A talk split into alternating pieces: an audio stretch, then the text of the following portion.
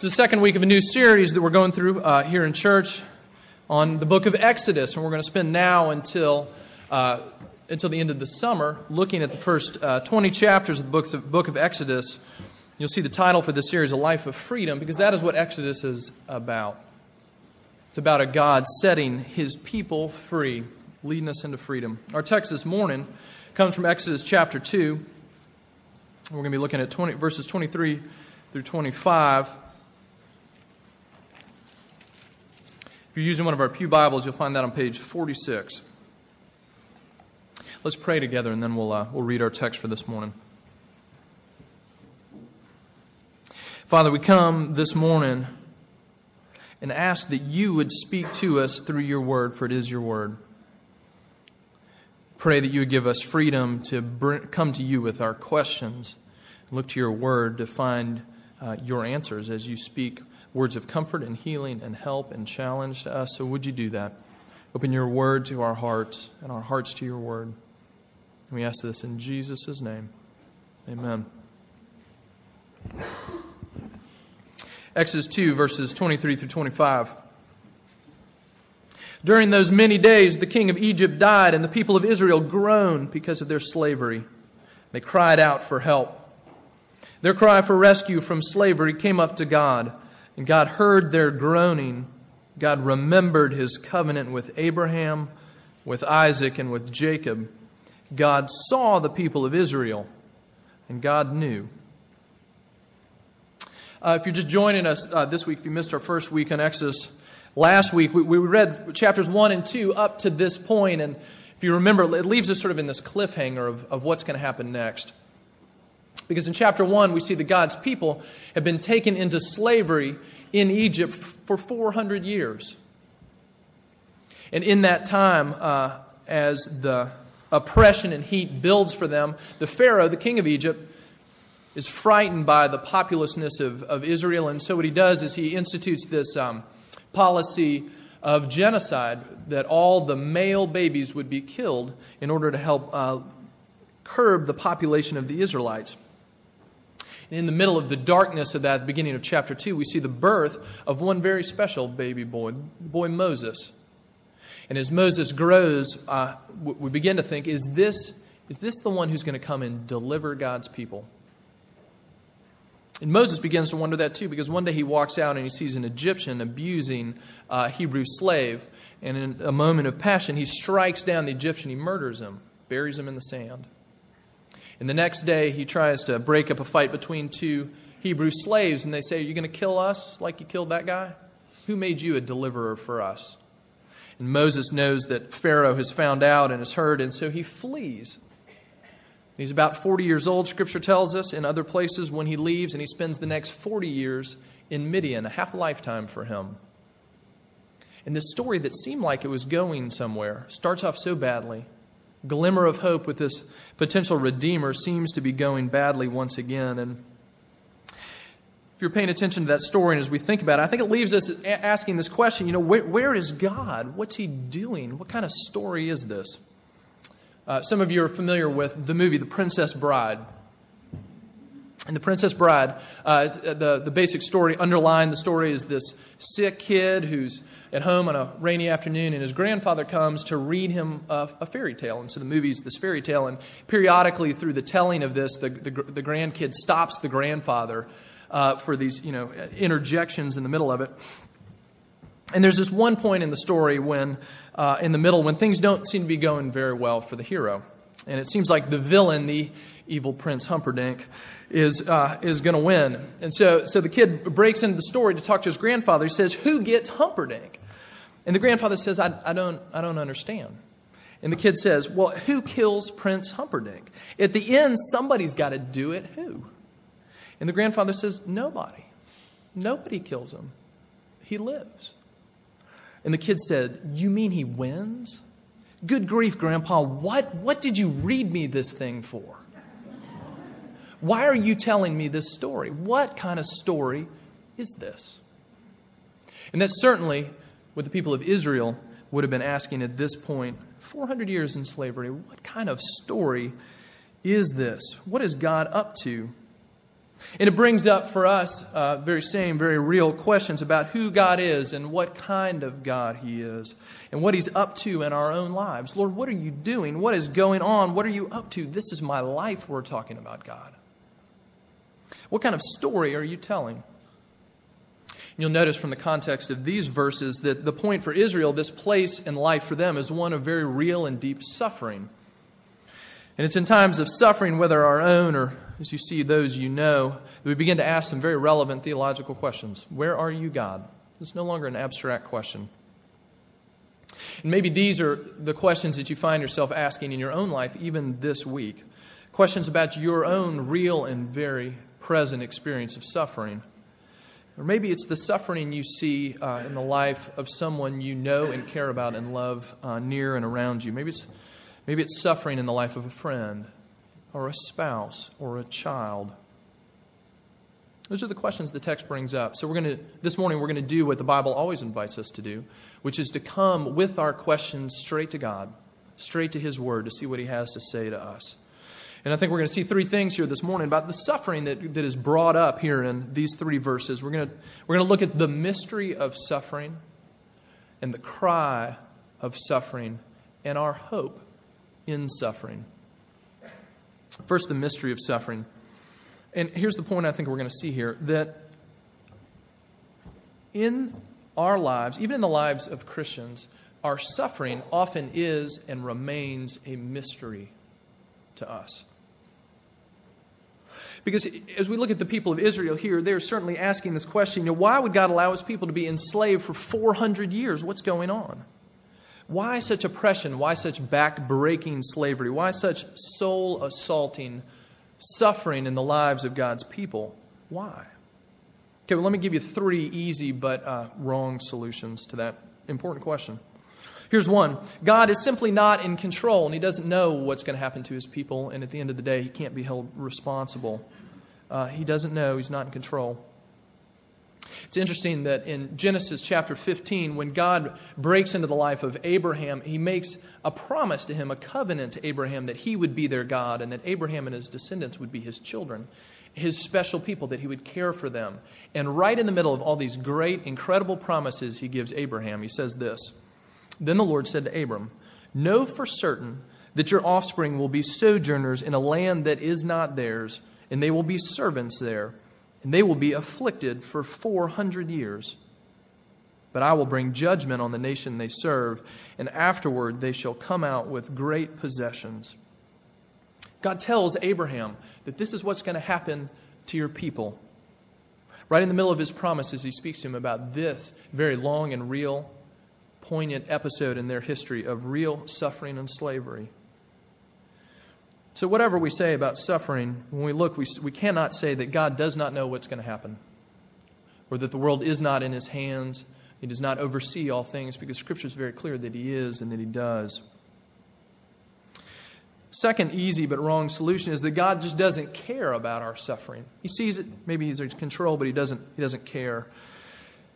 And the story of Scripture from cover to cover is the story of a God who very much cares about the suffering and the lostness of of his people and of a God who goes to great lengths to come and rescue them and bring them salvation and healing and hope. In fact, the book of Exodus is the story, the book of God caring about the suffering of his people and doing something about it. Because this story, this book of Exodus, begins in slavery, but it does not end there. We can't say, if we know and trust Scripture, that God does not care about our suffering. Uh, here's the third wrong but easy solution, one that's maybe very tempting for us. God's people brought this somehow, they must have brought this on themselves. They're being punished or they're being disciplined for their sin. Now, we're going to see in a minute that God does, in fact, bring discipline in the lives of his people. But, but I think what we see, need to see first is that the Bible nowhere even hints that these people are in slavery because of some mistake or some sin of their own.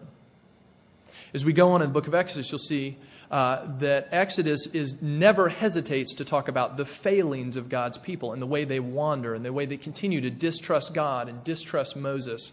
In the ways that God, even after rescuing them from slavery, brings very serious discipline in their lives to draw them back Exodus never blinks at being incredibly open and honest about that, but we get no hint here that their sin had anything at all to do with it. So, why? Why in slavery?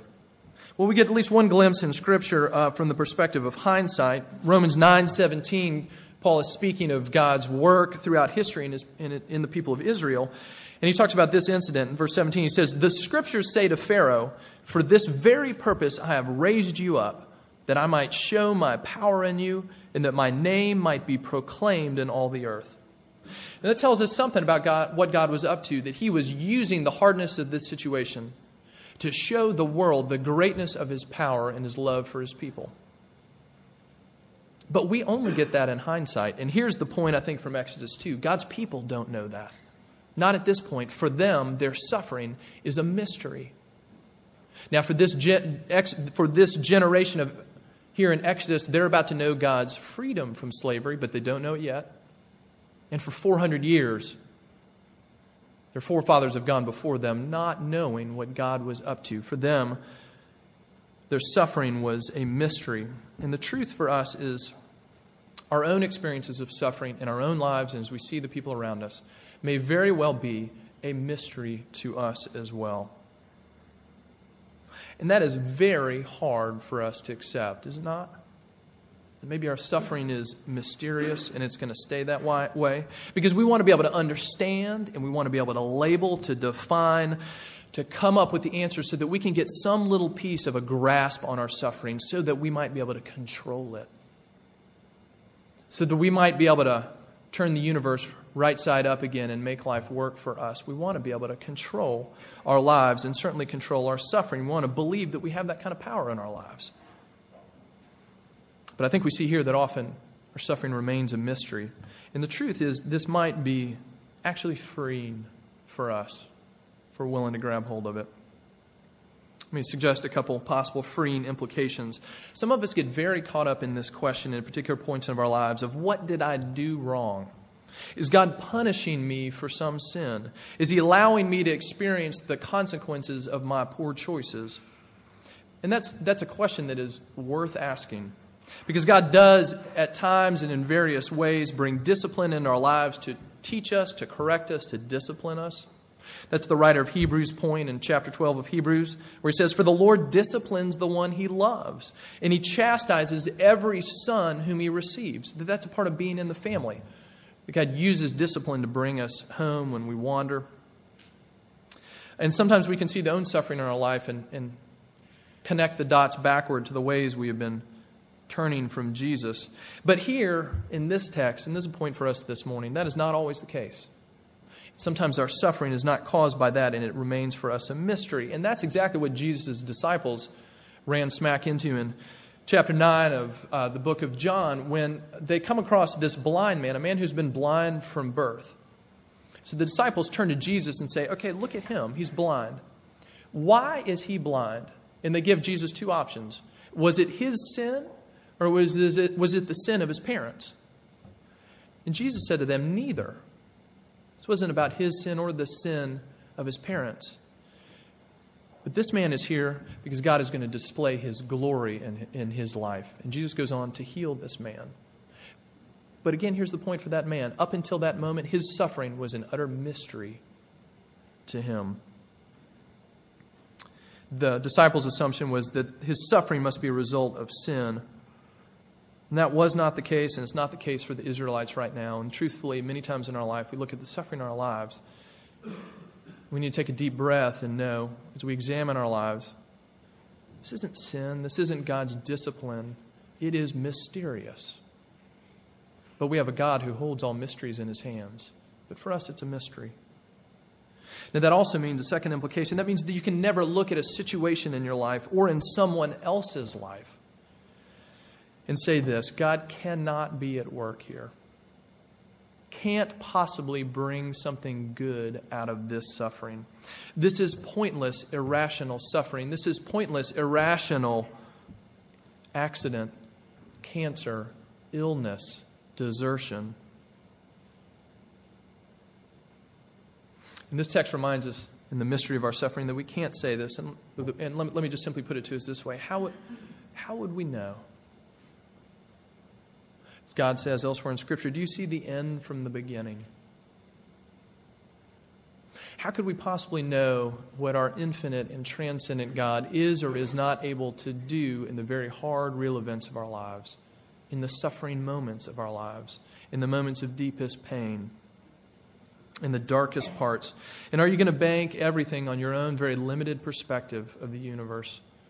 To be able to stake your claim that says God couldn't possibly be at work here. Some of you have small children or have had or can certainly imagine. You take your children to the, to the doctor, they have to get shots. Uh, our pediatrician, one of the nurses, told us that it's actually the year and a half old visit that is the worst, the worst one of the whole lot. Because your kid has to get shots. And they're old enough to remember what it was felt like when they got shots last time but they are not old enough to possibly be able to comprehend why you're doing this for their good. And so for them, it's only utter misery. And it is for the parents, too. Because I can remember standing there with my children over the doctor's table, physically restraining them while the nurse came over with four syringes, proceeded to bring incredible pain into my child's life. And the worst part of it is, and this is why I was doing it and my wife wouldn't, it's because your kid looks at you with this look in their eyes How could you possibly be doing this to me? I thought you loved me. And maybe sometimes in the mystery of the suffering of our own lives, we need to remember that though it is a mystery to us, it is not a mystery to our God. And isn't it just possible that He is at work in your life in such a way that He is bringing things in your life that are ultimately going to be for good, but we have no way of seeing that right now? If you're suffering, if you know someone who's suffering, the reason for that suffering might remain a mystery for a while, or maybe for a lifetime. And maybe, just maybe, God wants something for you in your suffering other than to know why it is happening. Maybe the right question is not, why is this happening? But rather, what should I do in the face of my suffering? How am I to respond? And how am I to find God in the middle of this? So the first thing we see here is the mystery of suffering. The second thing is the cry of suffering, because that's what these people in Israel are left with. 400 years of slavery. What are they going to do? It's a mystery. How are they going to respond? Same for us. How are we going to respond? Well, what we see here, verses 23 and 24, how do the people of God respond? We pray. We pray. Look in verse 23 with me. There, there are two parts to this prayer. The people of Israel groaned because of their slavery and cried out for help. And their cry for rescue from slavery came up to God. There are two parts to prayer we groan and we cry out. This word, uh, the Hebrew word here for groan, it's the same word that's used elsewhere for the sounds that a woman makes when she is in labor. That's kind of groaning that's going on here. As, as Camper mentioned, uh, our own Dawn Robertson, they, Dawn had her baby on Wednesday, um, got the call from, from Ben, and she'd gone in at 5.15 in 5.15 in the morning. She, labor starts at home. They jump in the car. They go to the hospital, and the baby was born at 7.14 that morning. And I showed up the after, in the afternoon. I'm like, this is just weird. How did this happen so fast? Uh, but for Dawn, mercifully, she had two hours, two hours of labor. And that's a gift. But what about here in our text? For the Israelites, 400 years of labor, 400 years of slavery, 400 years of groaning, and maybe that feels much like your own experience or the experience of those that you know and love. And what we see here is that our suffering, our struggle, it makes us groan, and that is okay. And not only is that okay, it is entirely appropriate. Because our groans, our faithful groaning, and it is an expression of this very basic fact the world is not the way it's supposed to be. And the brokenness of the world is not God's deepest desire for his creation. And in this way, our groaning is an act of faith because it says, This is wrong, God knows it's wrong, and I can trust that He is going to do something ultimately about it. What do we do with a friend or a loved one who is suffering? Maybe you visited one in the hospital, you've gone over to see them in their home, you've called them on the phone, and you think, what am I possibly going to do? Well, maybe often our first step should be simply to this, should be simply this, to listen and to groan with them. Because groaning too is a part of prayer to our God. So we groan, but the second thing is we cry out. We don't only groan, we cry out. We cry for rescue. We cry out to our God. Now maybe you read these verses and you think, you know, is this really is this really a prayer? You know, it or, or is it just them in their misery sort of crying out? Uh, in Deuteronomy 26, Moses is telling this very story to the next generation of Israelites. He's, he's recapping what happened right here. And here's what he says in Deuteronomy 26, verse 7. He says, Then we cried out to the Lord, the God of our fathers, and the Lord heard our voice and saw our affliction, our toil, and our oppression. These people are crying out to their God, the one who can bring rescue. In fact, the only one who can. And so, for us as Christians, we take our suffering, even our mysterious suffering, to God in prayer. If you've been around for a while, maybe you were able to be a part of the adult ed class we had a number of weeks ago, uh, the series on, on the Lord's Prayer that Camper taught. You know that petition Lord, give us today our daily bread. Give us everything we need for today. Meet us in our need for you to show up in our real lives today, to provide, to sustain, to heal, to make whole, to give us patience and faith and hope. This is how we walk through our suffering in the presence of God in prayer, one day at a time. Pray that God will meet you in your very real need for help and encouragement and rescue today. Not for the potential suffering or need or struggle you're going to have tomorrow, but for the one you're in the middle of today. Lord, show up here. Meet me here. Provide for me here today. Give me my daily bread. Suffering is often a mystery. And as believers, we're called to cry out in our suffering. But then the third thing about suffering, just briefly, our hope in suffering. Verses 24 and 25 are, are I say something like this every week. I think these are some of the most beautiful in all of Scripture. So, what it says God heard their groaning. God remembered his covenant with Abraham, with Isaac, with Jacob. God saw the people of Israel, and God knew. We see in this passage that God knows and he cares. He knows, he hears their prayers. He looks and he sees their suffering. And it says he knows. In Hebrew, he knows is a, is a pregnant word. It's not just intellectual assent, but is this incredible, powerful identification entering into he knows. He knows. He knows their suffering. Do you see the beauty of this? Of God hearing and seeing and knowing, caring about the suffering of his people. He's involved. He doesn't just know they're suffering from afar, but up close. And He has been up close all along. Because at this very moment, His people are crying out.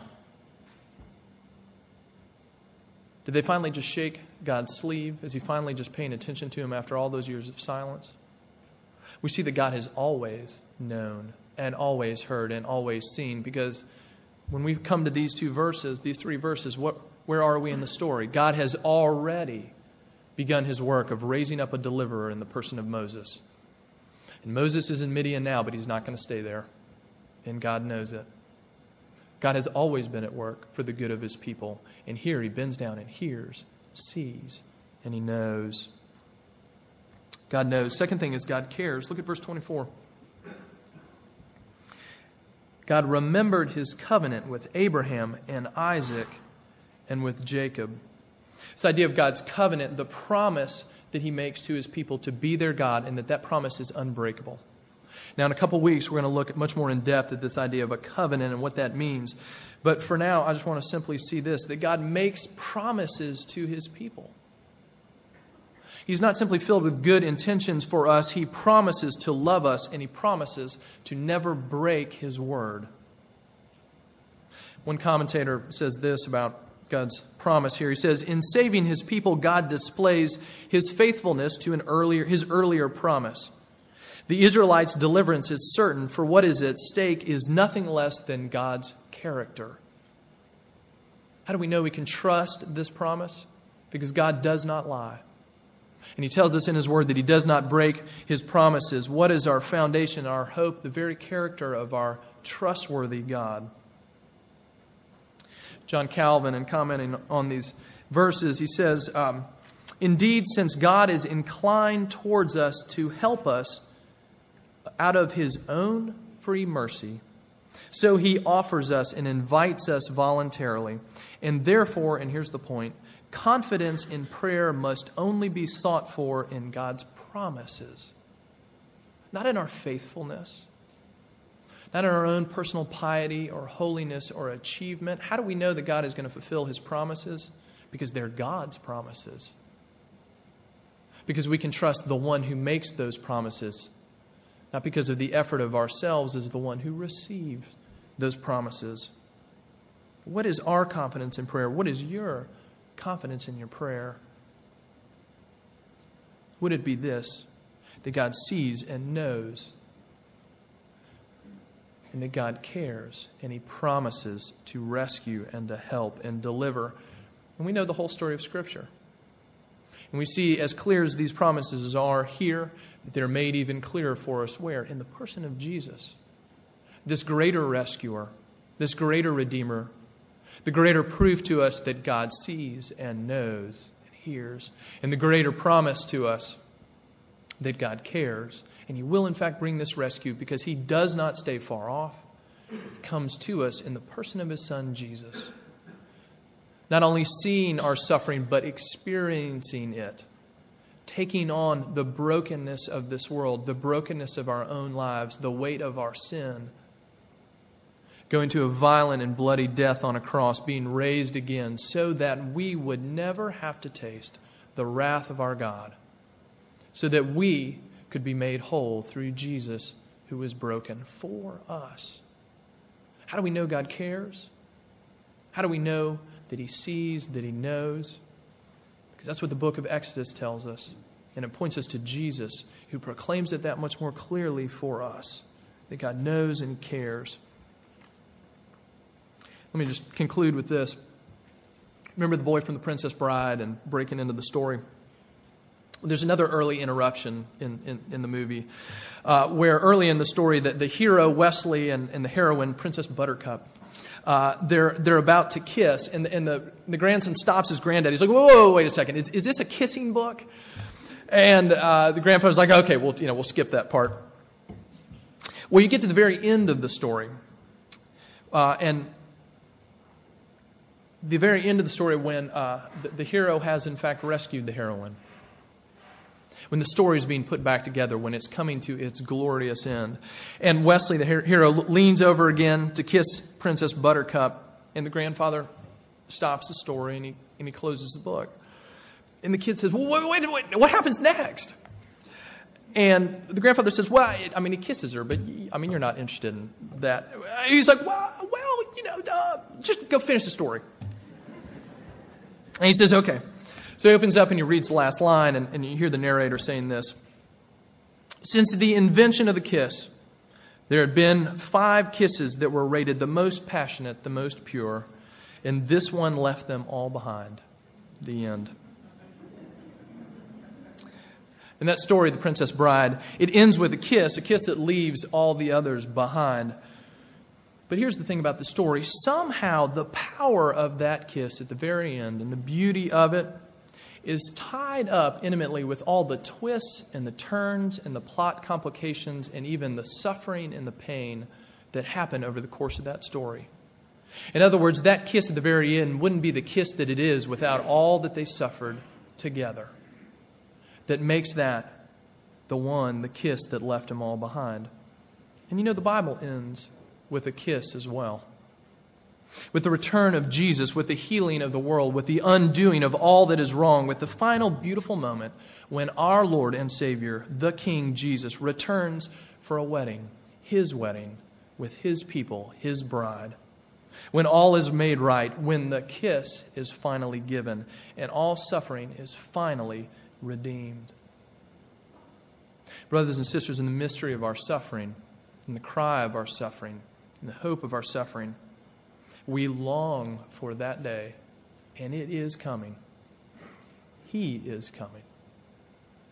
Let's pray.